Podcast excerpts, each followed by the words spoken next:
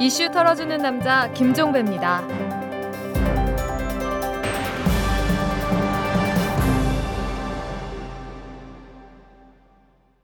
8월 14일 화요일에 보내드리는 이탈남입니다.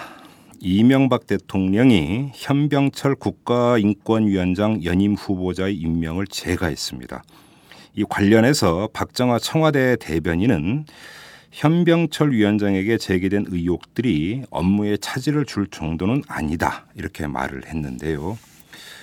뭘 몰라도 한참 모르는 얘기입니다. 이 현병철 위원장에 쏟아진 따가운 눈총을 정말 모른단 말입니까? 하다못해 새누리당마저 연임 반대 입장을 피력했는데 이걸 모른단 말입니까? 말이 안 되죠. 이 민심과 엇박자를 내다 못해서 아예 맞짱 뜨는 이명박 대통령 정말 대단한 사람입니다. 이만하겠습니다. 털기 전 뉴스로 넘어갑니다. 현병철 연임반대 전국 긴급행동 소속 활동가 10여 명이 오늘 오전 7시 30분부터 서울 을지로에 있는 국가인권위원회 1층 정문과 로비, 지하 1층 엘리베이터, 지하 3층 엘리베이터를 막고 현병철 위원장의 출근을 막았는데요. 인권위원회에서 들려온 소식에 따르면 현병철 위원장의 첫 일정은 여름 휴가라고 합니다. 이왕 휴가 가시는 거 아주 길게 그냥 쭉 가도 될 것 같습니다. 안철수 서울대 융합과학기술대학원장이 2001년에 벤처기업 최고 경영자들 및 재벌 2, 3세와 함께 만든 주식회사 V소사이어티에 부임 명의로 지분 투자를 했던 것으로 밝혀졌습니다. 2010년 말 기준으로 V소사이어티 주주멤버의 안철수 원장 대신에 그 부인인 김미경 서울대 의대 교수가 3만 6천 주를 갖고 있는 것으로 되어 있는데요. 주당 5천 원으로 계산할 경우 1억 8천만 원 가량 되는 규모라고 합니다. 이제 검증이 본격적으로 시작되는 걸까요? 새누리당 공천 헌금 의혹 사건을 수사하고 있는 검찰이 조기문 전 새누리당 부산시당 홍보위원장과 현기환 전 의원이 각자의 차명폰으로 문자 메시지를 주고받은 정황을 포착했다고 합니다. 부산지검 공안부는 어제 오전 그 부산지법 251호 법정에서 열린 조기문 씨에 대한 영장 실질 심사에서 조기문 씨가 3월 15일에 제보자 정동근 씨를 만난 자리에서 폴더형 차명폰으로 현기환 전 의원에게 문자 메시지를 보냈다 이렇게 밝혔습니다. 그리고 이 조기문 씨의 문자 메시지를 받은 현기환 전 의원이 역시 자신의 차명폰으로 조기문 씨의 차명폰에 현기환 알았습니다. 이런 내용의 문자 메시지를 보냈다고 했습니다. 현기환 전 의원 차명폰을 쓴 적이 없다고 강변한 바 있죠? 왜 거짓말을 했을까요? 민주노총이 통합진보당에 대한 지지를 전면 철회했습니다. 민주노총은 오늘 열린 제13차 중앙집행위원회에서 재석 표결권자 39명 가운데 27명의 찬성으로 이같이 결정을 했다고 밝혔는데요. 통합진보당의 파탄 선언과 다름없는 결정이라고 봐야 될 것 같습니다. 지금까지 털기전 뉴스였습니다. 재벌과 모피아의 함정에서 탈출하라. 종횡무진 한국 경제. 재벌 개혁에 앞장서온 김상조 교수. 그가 한국 경제에 던지는 여덟 가지 질문. 우리가 몰랐던 한국 경제의 진실을 파헤칩니다. 더 이상 경제 권력자들의 눈속임에 속지 마세요. 종횡무진 한국 경제. 오마이뉴스가 만드는 책 오마이북. 창인공유할 군 기무사의 민간인 불법 사찰이 드러난 점에 대해서 말씀드리겠습니다. 민간인 사찰에 대한 주장은 전혀 사실이 아니며 기무사 수사권 범위 내에서 합법적으로 확인 중이던 자료입니다. 그럼 기꺼이 도와주겠다. 그런 마음으로 일본에 있는 학교와 함께 했었는데 아, 제 이름이 왜 군인 수첩에 있습니까? 저는 그림책 작가일 뿐입니다.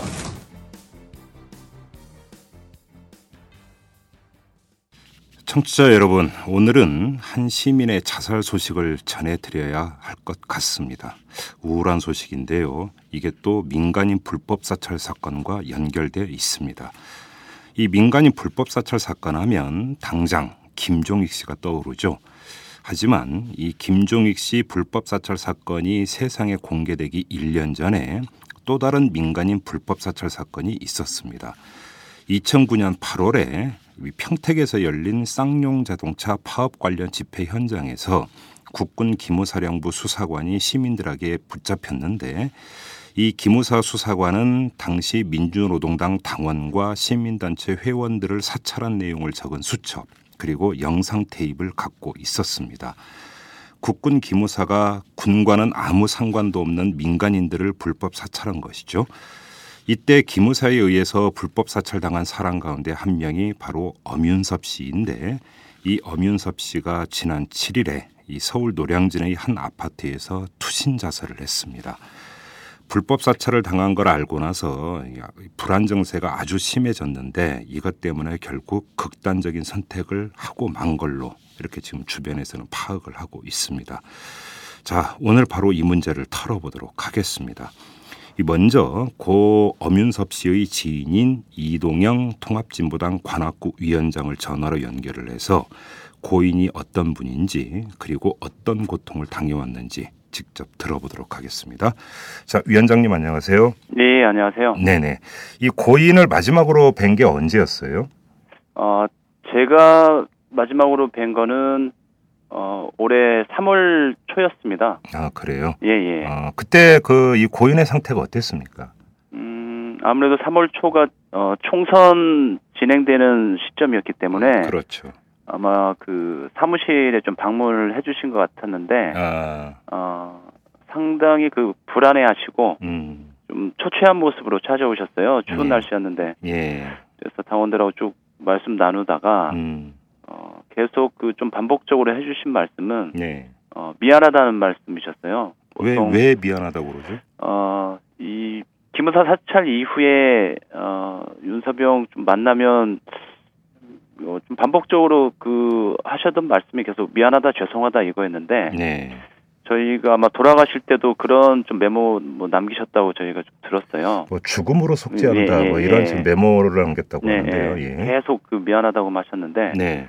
저희가 좀 뭐 판단하기에는 뭐 고인의 이제 뭐 다 알 수는 없겠지만 음. 어, 아무래도 그 기무사 사찰 이후에 연락처를 많이 끊고 네. 그분이 활동했던 뭐 기존의 그 민주노동당 네. 뭐 일부러 뭐 탈당하신다고 하고 음. 계속 이 그 정을 떼는 거 있잖아요. 예, 예. 예. 그런 게 있었고 예. 그다음에 뭐 참여 참여연대는 활동했던 단체들을 계속 어 끊었거든요. 아. 어 그러니까 계속 저희가 볼 땐 기무사 쪽에서 계속 감시가 있다라는 불안감이 좀 있으셨던 것 같은데 그러니까 주변 사람한테 피해를 끼치기 싫다. 그렇죠. 그래서 괜히 자기하고 여- 예. 연관이 되면 예. 그 사람까지 피해가 가니까 예. 나중에는 어 그게 어 핸드폰에 있는 전화번호도 다 삭제하거든요. 핸드폰도 바꾸고 어허. 예, 그 정도까지 이제 주변하고 끊었던 게 예. 어 괜히 자신 때문에 좀 피해가 가지 않을까 음. 이렇게 좀 판단하신 것 같고 네. 그런데 이제 연락이 잘 안 되는 거죠. 음. 그렇죠. 그러다가 어 이제 좀 선거나 이런 게 있으면 그래도 이제 예전에 좀 같이 했던 분들 이제 보고 음. 싶어서 오신 것 같아요. 예. 예. 그러면서 이제 같이 자기가 이제 못 하니까 예. 어, 이제 형이 이제 같이 못 하시니까 음. 되게 미안하고 죄송해하고 음흠. 그러니까 이제 그런 말씀들을 많이 하시는 것 같아요. 어, 그래요. 예, 예. 좀 그 유족하고의 관계는 어땠는지 혹시 좀 들으신 얘기가 있으세요? 음, 그, 그, 거기까지는 그분이 뭐 아주 뭐 구체적으로 말씀을 안 하시니까. 네. 근데 아무래도 어, 상황이 좀 그렇다 보니까 집에 3월에 저희가 어, 제가 만났을 때도 예. 집을 좀 안 들어가셨거든요. 그러니까 아, 아, 무래도 그래요? 집도 그러셨던 것 같아요. 그러니까 본인이 판단하시기에 네. 어 당시 기무사 사찰 당시에 그 본인이 했던 이제 공방이나 네. 집이 이렇게 사찰이 됐잖아요. 그리고 이제 어, 부인도 사찰이 되고 공방이요? 예, 예. 엄청- 이분이 이제 그 뭐야 오디오 그 뭐야 수제 오디오 쪽 아. 좀 그 예 그걸 좀 하셨거든요. 아 수제 예. 오디오를 만드는 공방. 예, 예. 아니 부인까지 사찰을 당했습니까? 예, 당시. 예, 그렇죠. 어 예. 그래요. 뭐, 어, 부인은 이제 그, 형수님이 이제, 어, 어, 약국에 이제 근무를 하시는데 네. 약국이라는 것도 이렇게 어, 비디오 그 동영상에 그대로 남아 있습니다. 근데- 영, 영상 테이프에. 예, 그렇죠. 근데 예. 그거를 이제 그 고인께서 이제 보셨으니까 음. 아무래도 주변의 지인하고 저는 뭐 좀 똑같이 판단하신 것 같아요. 어. 이 피해가 가거나 또 본인이 갔을 때 예. 사찰의 대상 예. 이렇게 좀 되자 이런 좀 어, 고민이 좀 있으셨던 것 같고 음. 어, 좀 뭐 이야기 3월에 제가 만났을 때는 집에 대한 미안함도 좀 많이 좀 말씀하셨던 것 같고 네. 얼른 좀 잘 돼서 음. 딸이 이제 두 분 계시는데 음. 딸하고도 좀 잘 지냈으면 좋겠다 이런 말씀도 좀 남기셨었고 네. 3월에 됐을 때 불안감이 상당히 컸겠죠. 그런데 네, 이 네. 고인이 왜 사찰을 당하신 거죠? 저희가 봤을 때는 아마 당시 2009년 기무사 사찰 당시에 저희 그 당시에 민주노동당 당원들하고 시민사회단체 이쪽이 그 좀 사찰 대상이었던 것 같은데요. 네. 사찰했던 사람들이 어 그전에는 그냥 당 활동을 하셔도 뭐 크게 그 뭐 드러나지 않았었는데 음. 2008년 2월에 이제 민주노동당 이제 분당 사태 이후에 네. 어 3, 3월에 이제 바로 총선 준비하는 과정에 예. 본인이 아마 이제 그 원래 조용한 성격이라 이렇게 나서거나 이러지 않으시는데 음. 당연히 좀 어려우니까 예. 본인이라도 좀 출마하겠다. 음. 어, 출마할 사람이 없으면 예. 이러면서 이제 출마를 하게 된 계기가 있었어요. 그때 관악을로 출마를 하셨죠? 그렇죠. 예. 예. 그러면서 이제 그 좀 전면에 좀 알려진 거죠. 아하. 그러면서 아마 그 당시에 어 또 이분이 참여연대 활동도 하셨고 예. 이러면서 아마 좀 사찰 대상이 되지 않았을까 저희가 좀 그렇게 추측을 해요. 음흠. 예. 왜 근데 국군 기무사가 도대체 총선에 출마한 사람을 왜 사찰을 하는지 이건 뭐 아주 근본적인 문제인데 이건 좀 나중에 다른 분하고 인터뷰에서 좀좀 집중적으로 좀 여쭤보도록 하고요. 예. 그 좀 전에 그 이동영 위원장께서 고인을 윤섭이 형이라고 이렇게 이제 그, 예. 그 호칭을 쓰시던데 후배 되십니까? 예, 예, 그렇죠. 아, 학교 후배십니까? 아니요, 아니요. 학교 후배는 아니고 예. 당에서 좀 만났고요. 아, 아, 예, 예. 예, 예.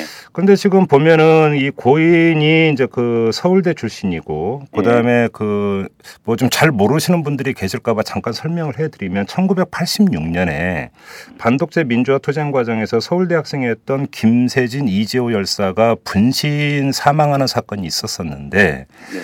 이때 그, 그 김세진 열사하고 아는 관계였던 후배였다고 지금 이렇게 보도가 나오고 있거든요. 그러면서 이때 너무 큰 충격을 받아서 우울증이 왔다 이런 보도도 있는데 혹시 관련해서 좀 들으신 얘기가 있으십니까? 네, 저희도 어 선거하는 과정에 네. 어좀 어, 윤서병이 이제 좀 좀 조용하신 스타일이에요. 네. 근데 이제 그 전에 어 학교 다닐 때 이제 그 좀 충격 때문에 네. 어 우울증이 좀 있었고 좀 괜찮았어요. 아, 그 당시엔 좀 우울증세 이제 학교 당시에 좀 어 그 충격으로 좀 있으셨는데 예. 어 그 이외에는 뭐 특별히 생활하는데 뭐 전혀 지장 없고 뭐 크게 드, 그러니까 드러나는 그런 예, 예, 우울증 뭐 옆에 있는 사람들이 아 좀 이상하다 이렇게 생각하는 건 뭐 전혀 아니니까 예. 그냥 평범했죠. 예. 근데 이 김무사 사찰 이후에 예. 어, 상당히 불안해하시고 음흠. 주변하고 이제 사람들을 안 만나려고 하는 거죠. 네. 그래서 저희가 볼 때는 어, 김무사 사찰 이후에 음. 이 우울증이 좀 심해진 거 아니냐 음. 어, 이렇게 보고 네. 결국은 좀 돌아가시게 된 거 아니냐 이렇게 좀 보고 있어요. 그래서 아, 예, 그래요. 주변에서 이런 거죠. 뭐 군, 군대를 안 다녀오셨거든요. 네. 군대를 갔다 온 사람도 아닌데 예. 기무사의 사찰 대상이 전혀 될 수 있는 사람이 아닌데 예. 뭐 주변이나 저희 같은 경우에 어 기무사가 군 군인도 아닌 음흠. 민간인에 대해서 불법 사찰을 하고 음흠. 그리고 당시에 이제 이 기무사령관 했던 그 김종태 사령관을 알고 있는데요. 네, 어 경북 상주에 이번에 아마 국회의원으로 당선된 걸로 알고 있어요. 그래요. 예. 음. 근데 이 건에 대해서 저희가 어 확인한 거로는 어 전혀 뭐 사찰한 사실이 없다. 음흠. 이게 2009년에 밝혀졌음에도 전 사회적으로 그럼 이번에 새누리당 후보로 출마해서 당선이 된 그렇죠. 겁니까? 새누리당 후보에 당선이 됐고 음. 예. 전혀 그런 사실이 없다. 음. 이렇게 돼 있고 아마 당시에 상주 TV 토론에서 그렇게 얘기한 걸로 알고 있어요. 어. 그래서 저희는 이 건에 대해서 지금 어, 여전히 이 기무사 사찰 이후에 피해자들이 음. 어, 상처받고 있고 고통받고 있는데 네. 거기에 대해서 좀 어, 사죄해야 되는 게 마땅하고 음. 지금 처음으로 또 이 어, 사망자가 발생했는데 네. 어, 이 건에 대해서 오히려 뭐 저희가 볼 땐 사퇴하고 사죄해야 된다. 음, 그래서 어, 향후에 이 건이 계속 그 사람이 그렇게 진행한다면 음흠. 향후에 이 건에 대해서는 정식으로 대응하지 않을 수 없어요. 예, 그래요. 예. 그리고 좀 고인에 대해서 좀 궁금한데 서울대 기계항공공학부 박사 과정을 수료한 걸로 지금 나오거든요. 예, 예. 그러면 이제 생업은 주로 부인께서 하시고 이 고인은 주로 이제 공부를 하셨던 이런 분인가요? 그렇죠. 그렇게 하고 예. 당시에 그 어, BK 21이 예. 있었을 때 예. 아마 그 어, 계기로 해서 네. 아마 그 박사과정 쭉 밟으면서 서울대 안에 연구실도 있었어요. 네. 그래서 최근에도 아마 그 연구실에 좀 왔다 갔다 하신 것 같고, 음. 근데 아마 돌아가시 직전까지는 연구실에 좀 안 보이셔가지고 네. 주변 지인들이 좀 찾는 전화가 좀 있으셨고 아하. 저희 지, 지역연회 사무실에 음. 음, 거기에서 뵀는데, 어, 되게 그 공부하시는 걸 이- 좋아하신 것 같아요. 음. 가끔 술자리 이런 데서도 전공 관련해서 좀 뭐 관련된 얘기가 나오면 네. 좀 적극적으로 좀 많이 얘기하시고, 어허. 그리고, 어, 이제 총선 이후에 음. 당하고 좀 일부 관계를 끊으면서도 예. 그 박사과정 그걸 좀 마무리하고 음. 좀, 어, 졸업하고 싶은 게 좀 강하셨어요. 아. 그래서 근데 또 이 논문 진행하는 과정에 네. 또 총선하고 이런 뭐 당 활동하는 게 이제 좀 드러나 버렸잖아요. 예. 이러면서 좀 어려움들을 많이 좀 겪으셨던 것 같고 예. 좀 그 당시에 또 그런 과정에서 좀 좌절도 좀 많이 하셨던 것 같고 그래요. 네. 근데 지금 또 이제 고인의 자택이 서울 신림동에 있는데 네, 요번에 이제 극단적인 선택을 한 장소는 노량진에 있는 아파트거든요. 네, 예. 연고가 없는 네, 왜 이곳을 택했어요? 이게 이제 그 자택에서 만약에 극단적인 선택을 했을 경우에 가족들에게 미치는 충격파가 너무 커서 이걸 우려해서 그랬을까요? 글쎄요. 네, 저희도 그게 좀 의문이에요. 예. 어, 그 전에 이제 한번 좀 다치셨던 데가 최근에 이제 좀 그 다치셨던 데가 신길역 대방동 그 근처거든요. 아, 다친 적 있으신가요? 예, 예, 예. 음. 그 뒤에서 좀 그 누가 좀 쫓아오는 듯한 뭐 그걸 좀 느끼셨나 보더라고요. 어. 이 불안감 때문에 실제 예, 그렇지 예, 않았는데 예, 예, 예. 그러다가 좀 이 좀 어, 높은 데서 좀 떨어지셔 가지고 아, 이게 이제 그 발을 헛디뎌 골절상 예. 입었다. 이게 이제 그때 그 예, 얘기군요. 예. 예. 네. 그렇게 아, 돼서 예.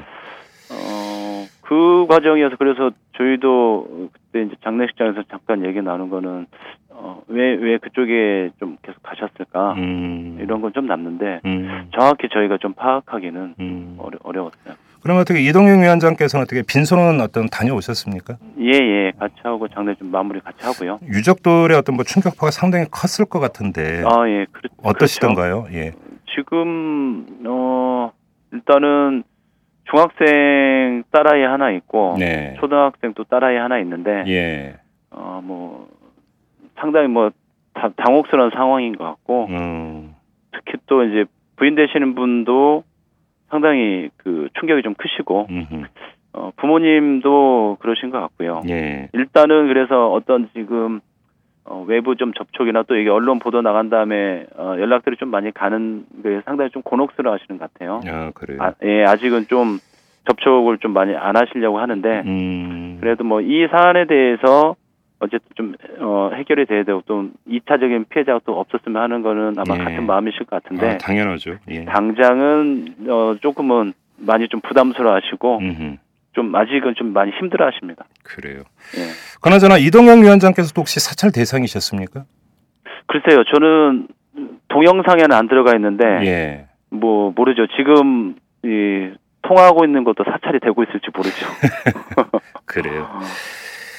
아, 이 사찰이라고 하는 것에 한 소중한 목숨을 결국은 또 이그 자살까지 내몬 뭐 이런 일인데 사실은 이 기무사에 의한 민간인 불법 사찰 사건은 크게 공론화가 되지를 않았어요, 사실은. 예, 예. 그래서 이제 세상에 묻혀져 있는데 이것도 명백한 사실은 김종익 씨가 그 겪었던 어마어마한 피해 그게 뭐 비견할 만한 이 사건이 바로 이 기무사의 민간인 불법 사찰 사건인데 결국은 또 한 목숨을 앗아가는 이런 결과까지 빚은 것 아니겠습니까? 그럼요. 예. 좀 그 지금이라도 정확히 규명이 되고 지금 아마 소송도 진행 중인 걸로 알고 있는데 네, 예. 당연히 배상도 좀 받아야 되지 않을까 이렇게 생각을 하고 이동영 통합진보당 관악구 위원장과 인터뷰는 여기서 마무리하도록 하겠습니다. 위원장님 말씀 잘 들었습니다. 네, 고맙습니다. 자 이번에는 이 기무사 불법 사찰 피해자 대책위원회의 최석희 대표를 모시고 이 불법 사찰 사건을 집중적으로 파헤쳐 보도록 하겠습니다. 자 대표님 어서 오십시오. 네, 반갑습니다. 최석희입니다. 네. 대표님도 이, 이 피해자 대책이 대표시니까 당연히 사찰을 당하신 케이스이겠고, 네, 맞습니다. 어, 그, 어, 지금 이 사찰 기록이 어떤 식으로 담겨 있습니까? 대표님 같은 케이스는. 저는 저희 집하고요. 예. 저희가 지역에서 활동하는 사무실 음, 그리고 저희가 지역에서 뭐 등록금이나 반값 등록금 선전전 하는 거 음, 그다음에 쌍용 자동차에서 그 지원 투쟁했을 때 네. 예, 그런 과정이 영상으로 담겨져 있습니다. 음, 주로 어떤 활동을 하셨는데요? 제가 당시에는 그 민주노동당 중앙당 비상경제 상황실장으로 해서 중앙당 예. 에 일을 하고 있었고요. 예. 그러면서 그러니까 그, 그러니까 제가 지역에서 활동하는 내용하고 음흠. 중앙당에서 그 쌍용자동차 지원투쟁 갔을 때 네. 거기 현장 책임자였거든요. 네. 그래서 그런 과정이 사찰로 예. 기록으로 남아 있습니다. 지금 여기서 이제 가장 의문인 게 좀 전에 저희가 그 이동영 관악구 위원장하고도 인터뷰를 했는데 지금 고인 같은 경우, 엄윤섭 씨 같은 경우는 군에도 다녀오지 않은 그런 분이거든요.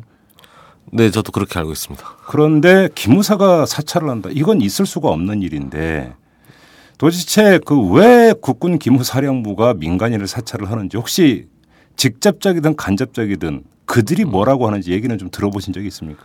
뭐 저 지금 3년이 됐는데 그들이 저에게 직접 어떤 얘기를 한 적은 한 번도 없습니다. 네. 저희가 이 과정에 기무사를 찾아가서 공보관을 만나거나 뭐 이런 과정도 있었고 네. 거기서 기자회견도 한 적이 있었는데 예. 뭐 그들은 뭐 만나도 아무 말도 하지 않았고 음.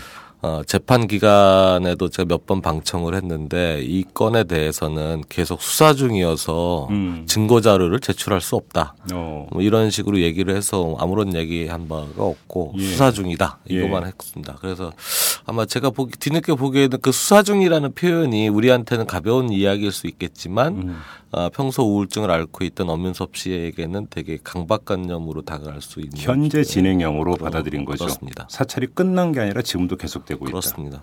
자, 그러면 좀 하나하나 차근차근 풀어보죠. 지금 국군기무사령부 그 수사관의 수첩과 영상 테이프 이제 확보가 되지 않았습니까? 네 맞습니다. 거기에 그 등장을 하는 민간인이 모두 몇 명이었습니까?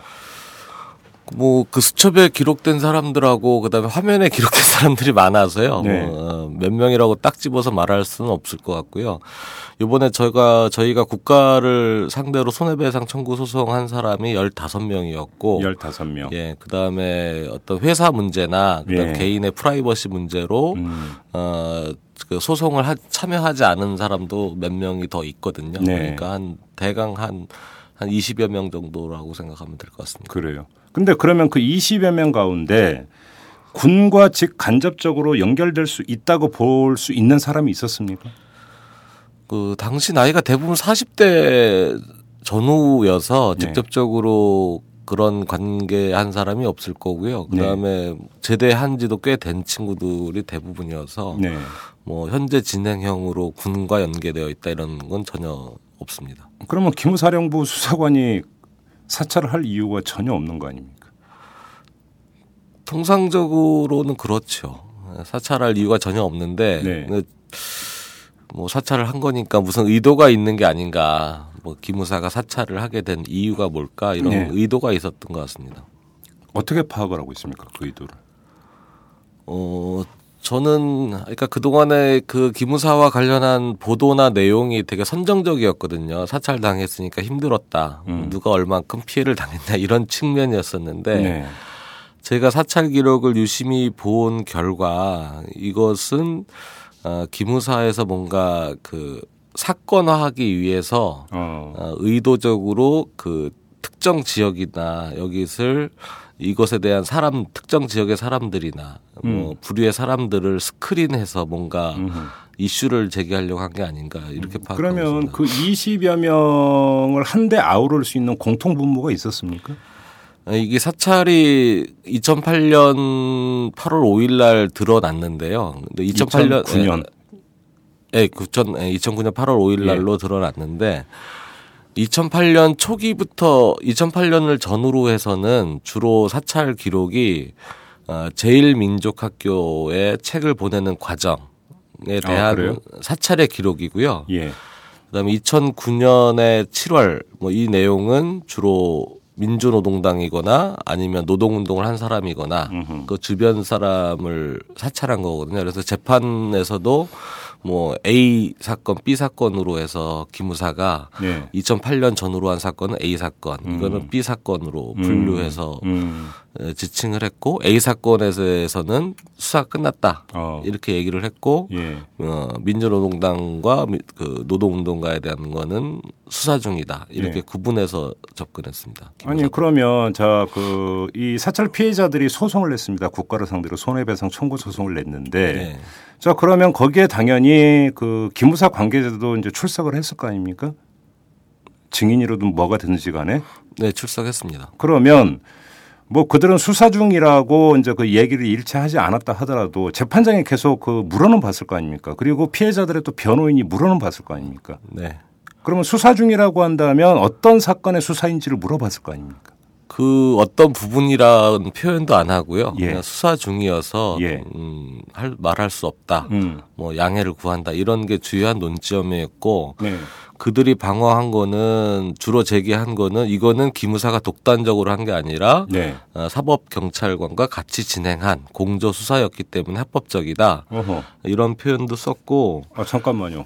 기무사 단독이 아니라 사법경찰관하고 공조를 했다는 게 무슨 말씀이세요? 기무사가 민간인 사찰을 할 수 없으니까 예. 민간인에 대한 수사를 독단적으로 할 수 없으니까 예. 국정원 등의 조정을 받아서 음. 어, 서울 경찰청의 뭐 경찰관과 같이 뭐 예를 들면 저도 믿진 않는데 뭐 뭐 택시 자가용에서 사찰을 진행했으면 같이 진행했다 음. 이런 거고 그 다음에 그 수첩에 기록된 자료도 아, 기무사가 직접 작성한 자료가 아니라 네. 사법 경찰관이 준 자료를 예. 옮겨 적은 것이다 뭐 예. 이런 식으로 자신들의 책임성이나 역할 이런 예. 것을 그 경찰이나 국정원으로 넘기고 자기들은 뭐 그 정보를 받은 것밖에 없다. 아니 이런 그러면 식이거든요. 서울 경찰청 소속 경찰관들이 공조를 했다고 하더라도 예. 그러면 어떤 경찰관들이 어떤 이유로 공조를 했는지가 나와야 될 거 아닙니까? 어, 그런 구체적인 자료는 제출하지 않고요. 네. 일단 국가정보원이 뭐 그 업무 조정을 통해서 수사를 해라라고 하는 지침이나 공문들을 그 재판 과정에 제출을 했는데 어, 저희 변호사님하고 보니까 그렇게 제출된 자료도 조작된 의미가 있습니다. 뭐냐면 보통 어, 어, 제가 그 자료를 갖고 왔는데 예. 통상적으로는 국가정보원장 예, 장자가 보이는데 네. 맨 처음에 제출한 그 법원 자료에는 국가정보하고 원자가 보이지 않는 이런 자료를 제출했다가 나중에 또 다시 제출한 경우가 있거든요. 그런 면에서 그, 그, 그, 보- 기무사 측에서 제출한 자료가 저희 보기에는 신빙성이 좀 떨어지는 그러게요. 진짜 자료가 국가 아닐까 정보까지만 싶습니다. 나와 있네요. 예, 예. 그렇죠? 이거 지금 저희가 TV가 아니어서 보여드릴 수가 없어서 참 답답한데 직인이 있는데 직인 옆에 국가 정보까지만 찍혀있고 그럼 직인 밑에 원장 이 두 글자가 있어야 되는데 예. 아무리 눈 씻고 뒤져봐도 원장자가 새겨져 있는 흔적은 전혀 지금 발견이 안 되고 있으니까 그렇죠? 예, 예. 그런데 자 여기서 그러면 한번 가설이 성립이 됩니다. 국정원의 조정을 받았다라는 이야기는 국가정보원도 현행 법률에 따르면 국내 사건에는 개입하지 못하게 되어 있습니다. 간첩 사건이 아니고서는 예, 예. 그렇죠. 그러면 간첩 사건으로 엮으려고 했다라는 이야기로밖에 해석이 안 되거든요.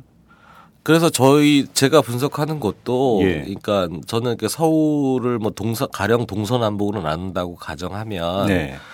기무사가 뭔가 뭐 간첩이든 아니면 그 이상의 뭔가 조직을 뭐 만들려고 가령 네. 에, 그 일단 동서남북 나눠서 남부 지역에서 좀 활동하는 사람들 중에 네. 뭐 과거 국가보안법 전력이 있거나 예. 아니면 뭐 민주노동당 사무국장이나 위원장 같은 경우는 예. 여기저기 많이 돌아다니는 사람들이니까 예. 이 사람들을 미행하다 보면 예. 정상적인 위치에 가 있지 않고 예. 뭔가 비합법적인 아니 비공식적인 모임이나 이런 데 간다고 하- 가정하면 예. 그것을 뭐 파헤쳐서 뭔가 있지 않을까 음. 어, 이런 식의 예, 그 기획을 가지고 음흠. 움직였을 거라고 저는 파악하고 있고요. 네. 그 사찰 동영상에 보면 얼핏 그 실내 사무소가 보여요. 그, 그 저희가 살고 있는 지역에 그 지도가 벽에 붙어 있고 네. 거기 서일, 서이, 서삼, 서사 이런 식으로 담당 지역이 나누어져 있고 예. 거기 사찰 대상의 이름이 흐릿하게 보이는데 잘 보이지는 않아요. 근데 어. 이렇게 그 지역을 나누어서 다그 그 서로 감시를 하고 이- 있었고 그 사무실이라는 게 사찰 주체의 사무실을 말씀하시는 안- 아, 거죠. 그렇죠 사찰 주체. 예. 예. 거기는 그러니까 그 거기는 얼핏 지도만 나오고 음. 그 소리를 들어보면 전화가 오는 소리가 들리는 것으로 보아 사무실이고요. 네. 그 복덕방에 붙어 있는 그런 지도가 붙어 있고 거기에 이제 붉은 글씨로 대상자들의 어. 이름이나 음. 사무실 명이 음. 들어가 있고 음. 거기 서일, 서이, 서삼, 서사라고 지정이 되어 있고 예. 그다음에 수첩의 기록을 보면 뭐 막 자기들이 어떤 사람을 미행하고 했다가 거기 사무실에 들어가면 가로 열고 서일 가로 닫고 이렇게 표현한 거 보면 되게 조직적으로 뭔가 그 감시 시스템을 구축했다 음. 이렇게 저는 이해하고 있는데 이런 측면에서 그동안 보도가 되지 않아서 음. 되게 답답한 편이었어요. 그 결국은 지금까지의 말씀을 종합을 해보면 기획 수사였을 가능성이 상당히 높다. 수사란 말도 여기서는 사실은 성립이 안 되죠. 그죠? 기획 사찰이라고 보는 게 그런 거죠. 네. 상식적인 추론일 것 같습니다. 예, 저는 기획적인 사찰 시스템을 음. 구축한 게 아, 니냐 음. 그리고 거기 수첩에 보면은 세 가지 기록이 되어 있거든요. 크게 세 가지 부류인데 네. 예. 2008년 전후로 한 그 뜨겁습니다 관련자들에 대한 뭐 이런 뜨겁습니다가 뭡니까? 아 그게 그 민족학교 제일 민족학교에 치- 그 어린이 동화책을 보내는 어, 모임이 있는데 네. 그 친구들이 어, 이름이 뜨겁습니다예요. 아, 그 모임 이름이요. 네. 예, 어. 예, 그런 그, 그 인터넷 카페 홈페이지도 있고 예. 그, 그 사람들이 그 제일 그, 그 민족학교에 보내는 그 책 보내기 운동을 그 책으로 엮은 음. 사진집을 어, 발간을 했는데 그 발간하는 날을 애들이 집중 사찰을 한 게 이제 초기의 기록이고요. 예.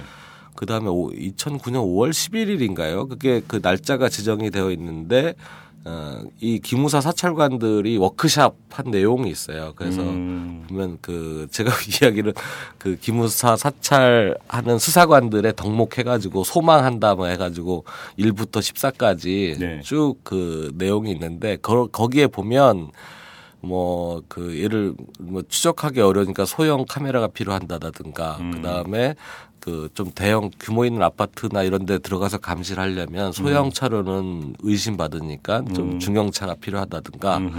그다음에 뭐 만기 퇴역자들의 무슨 경험담을 뭐 어떻게 해야 된다라든가 네.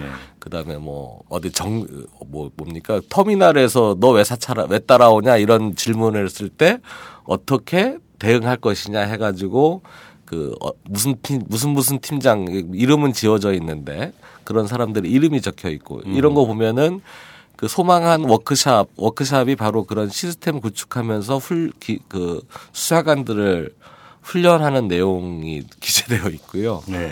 그리고 이제 그 7월 15일 날 7월 달에 이제는 그 민주노동당 그 제, 제가 일하는 금천구의원의 사무국장의 어, 일주일치 스케줄이 기록이 되어 있습니다. 어. 어, 어디서 뭐 했는지. 완전 근데 미행을 한 거네요, 그러면. 그렇죠. 아침부터 저녁까지 쭉 미행을 했어요. 예. 그래서 그 친구가 결혼식을 앞두고 있어서 예. 그런데 뭐 복덕방에서 집구하는 내용이나 음. 저녁에 뭐 그 결혼할 치- 친구 집에 갔는데 거기서 뭐 자- 잠을 잤다라든가 이런 네. 사생활 기록들이 그대로 기록돼 있습니다. 그래요.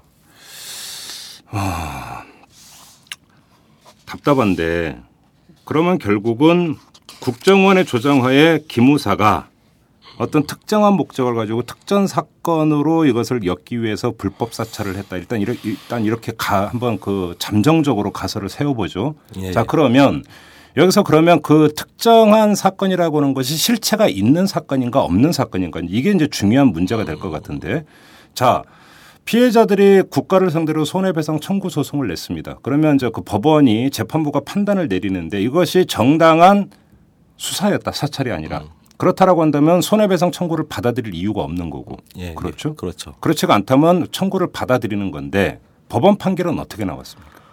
그 이번에 5월, 올해 5월 3일 날 판결을 내렸는데요. 네. 그 민사 21분가 판결을 내렸는데 그 판사님께서는 그러니까 기무사가 사법 경찰관과 같이 동행해서 수사를 했다고 하나 예, 그렇게 하는 수사도 민간인의 어떤 사찰 위험이 있기 때문에 예. 불법적이다라고 판시를 했습니다. 아, 그렇게 판결을 내렸습니까? 예, 예. 그게 1심입니까? 2심?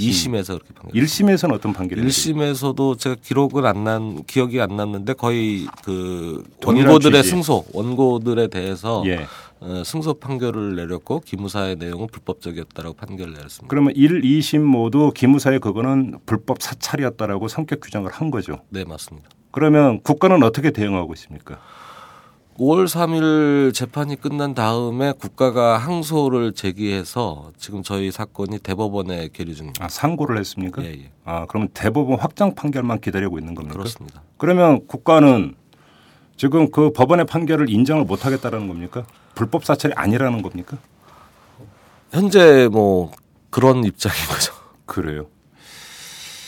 아, 그리고 또 하나 그 평택역 앞 집회에서 잡힌 그 기무사 수사관은 어떻게 됐습니까? 예, 그 그분이 뭐 자기 이름으로 그 저희 그러니까 뭐 안중현 학생이라고 대학생을 네. 고소해서 그 친구가 뭐 재판에 회부돼서 뭐 처벌을 받았다가 일부 무죄 판결 받았는데요. 아, 잠깐만요. 예, 기무사 예, 예. 수사관이 고소를 했다고요? 대학생을? 예, 예. 왜요?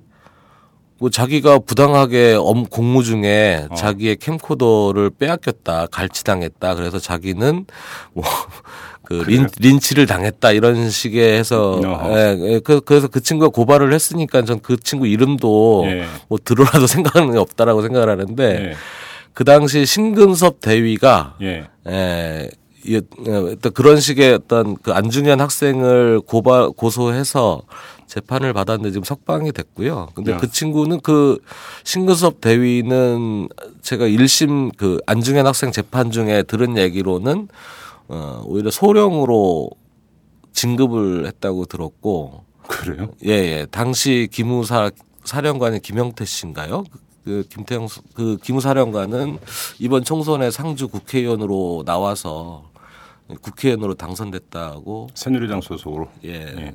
저 아니 알고 그러면 법원에서 1, 2심에서 불법 사찰로 규정을 했다면 그 이 신모 대위 네. 지금 소령이 돼 있다고요? 예, 예. 이 사람은 불법 사찰을 자행한 사람 아닙니까? 그러면 민사 소송만 제기할 게 아니라 형사 그 소송도 제기할 수가 있었던 거 아닌가요? 법원 판결이 나오자마자 검찰에 그 고소를 하거나 이럴 수 네. 있는 거 아니었나요? 그래서 지금 저희 당시 맨 처음에 이 사건이 나올 때는 기본적으로 국가를 상대로 뭐 그런 그 당사자들을 네. 고소하거나 뭐 이런 게 필요했는데 예.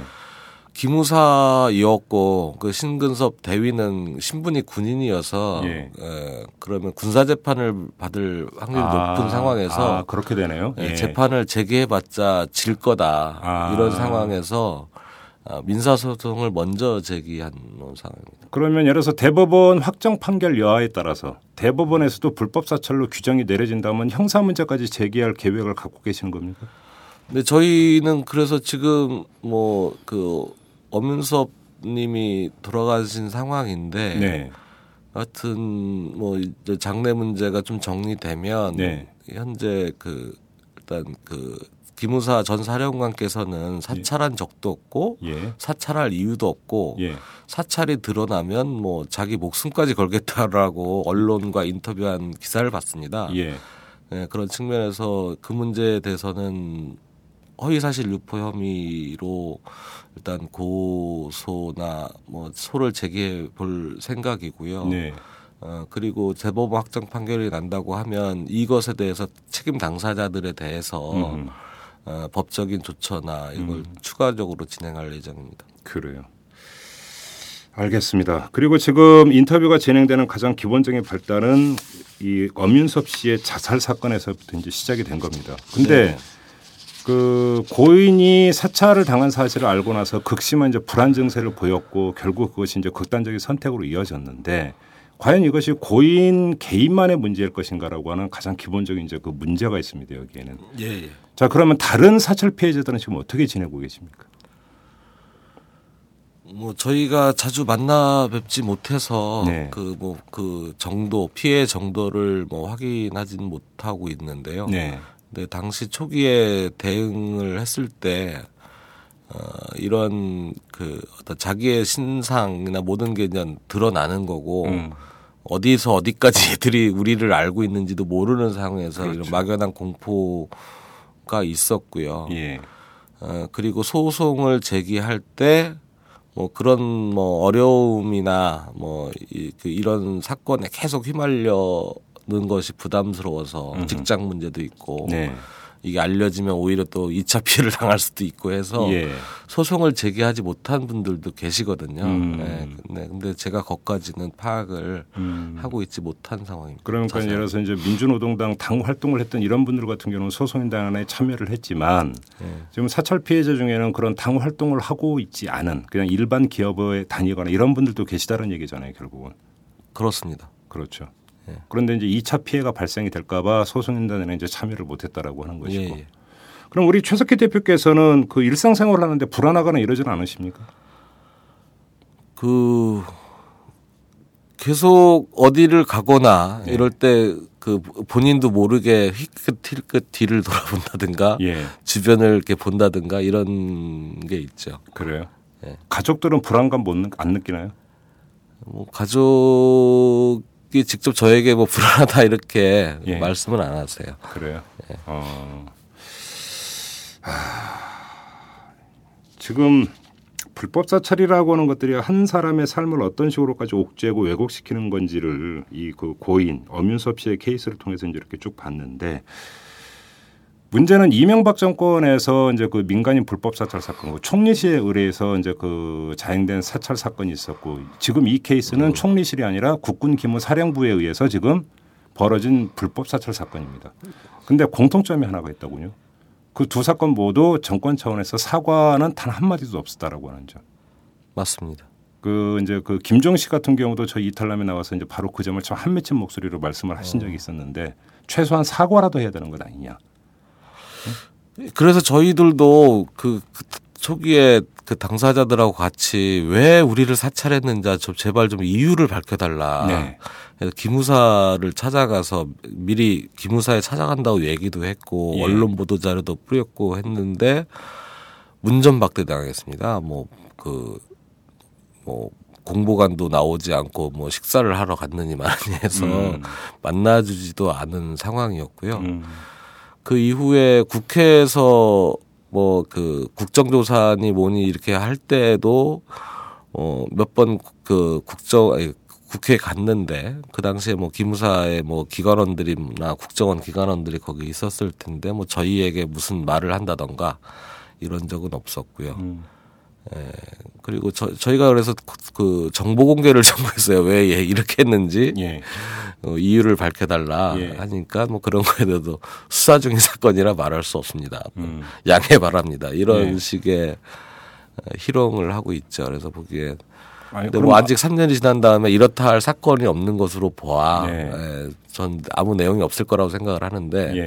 예, 그러면 국가가 뭐 뭐 자기 잘못을 시인하고 어떤 책임을 져야 될 텐데 음.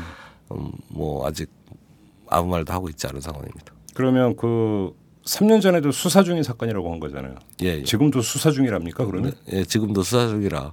심지어는 그 제가 그 항소심에 그 재판에 갔는데 그, 그 기무사가 이제 경찰하고 뭐 이런 수- 같이 수사를 하는 거라라고 증언을 하려고 기무사 직원들이 나왔나 봐요. 근데 예.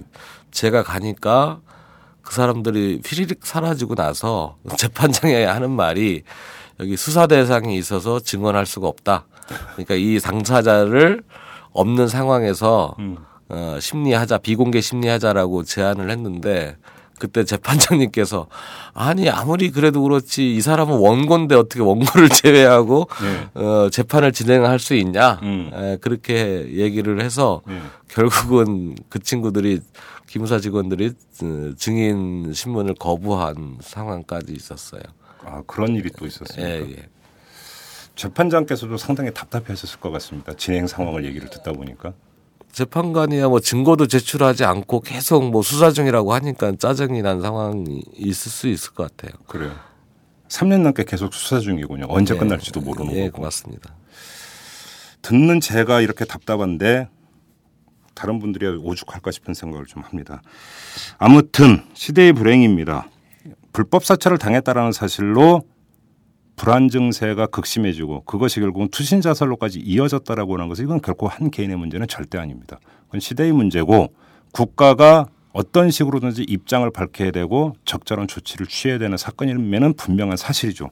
특히나 법원이 불법 사찰 사건으로 규정까지 내린 사건이라면 더더욱이 그렇게 되- 그러니까 봐야 될 겁니다. 근데 지금의 정부는 아무 이야기를 하지 않고 있습니다. 총리실 공직윤리지원관실에서 했던 불법 사찰 사건에 대해서도 아무 얘기하지 않았던 것과 동일한 그런 모습을 보이고 있네요. 정말 답답합니다. 자, 이 기무사 불법 사찰 피해자 대책위원회의 최석희 대표와의 인터뷰는 여기서 마무리를 하도록 하겠습니다. 대표님 말씀 잘 들었습니다. 네, 고맙습니다. 글로벌한 사회에 글로벌한 기사만 봐도 머리가 아프다는 당신. 경제를 이해하고 싶지만 골치만 아프다고요? 아빠와 딸이 함께하는 최진기의 인문학 특강 시즌 2로 업그레이드 됐습니다. 경제학에서 철학, 전쟁사, 버블쇼크까지 팟캐스트 인문학 강의 1위. 지금 오마이스쿨에서 만나보세요. 스쿨.오마이뉴스.com 오마이뉴스 대표 오연호입니다. 이슈 털어주는 남자 이털남 마음에 드시나요? 응원하는 방법이 여기 있습니다. 이털남을 만들고 있는 오마이뉴스의 10만인 클럽 회원이 되어 주십시오. 한 달에 만 원으로 참 언론을 키워가는 기쁨을 누리실 겁니다.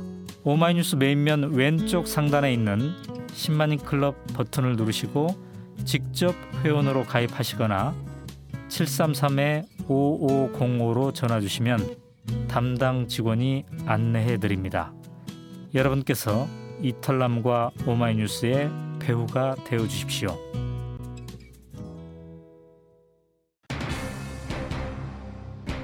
김종희 씨가 저희 이탈남에 나와서 한 맺힌 소리로 말한 적이 있습니다. 이 정권은 불법 사찰로 한 인생을 파탄내 놓고도 사과 한 마디 없다 이렇게 한탄을 한 바 있습니다. 기무사 불법 사찰 사건에서도 마찬가지입니다. 1, 2심 재판부 모두 불법 사찰로 판단을 하고 피해자에게 배상하라고 판결을 내렸음에도 불구하고 이 정권은 이에 불복해서 상고를 했습니다. 그렇게 사건을 질질 끄는 동안 아까운 한 생명이 스스로 목숨을 끊는 일이 발생을 했고요. 도대체 이 악업을 어떻게 감당하려고 저러는 걸까요? 물론 답은 안 하겠죠. 답답합니다. 이만 마치도록 하겠습니다. 지금까지 이탈남 김종배였습니다.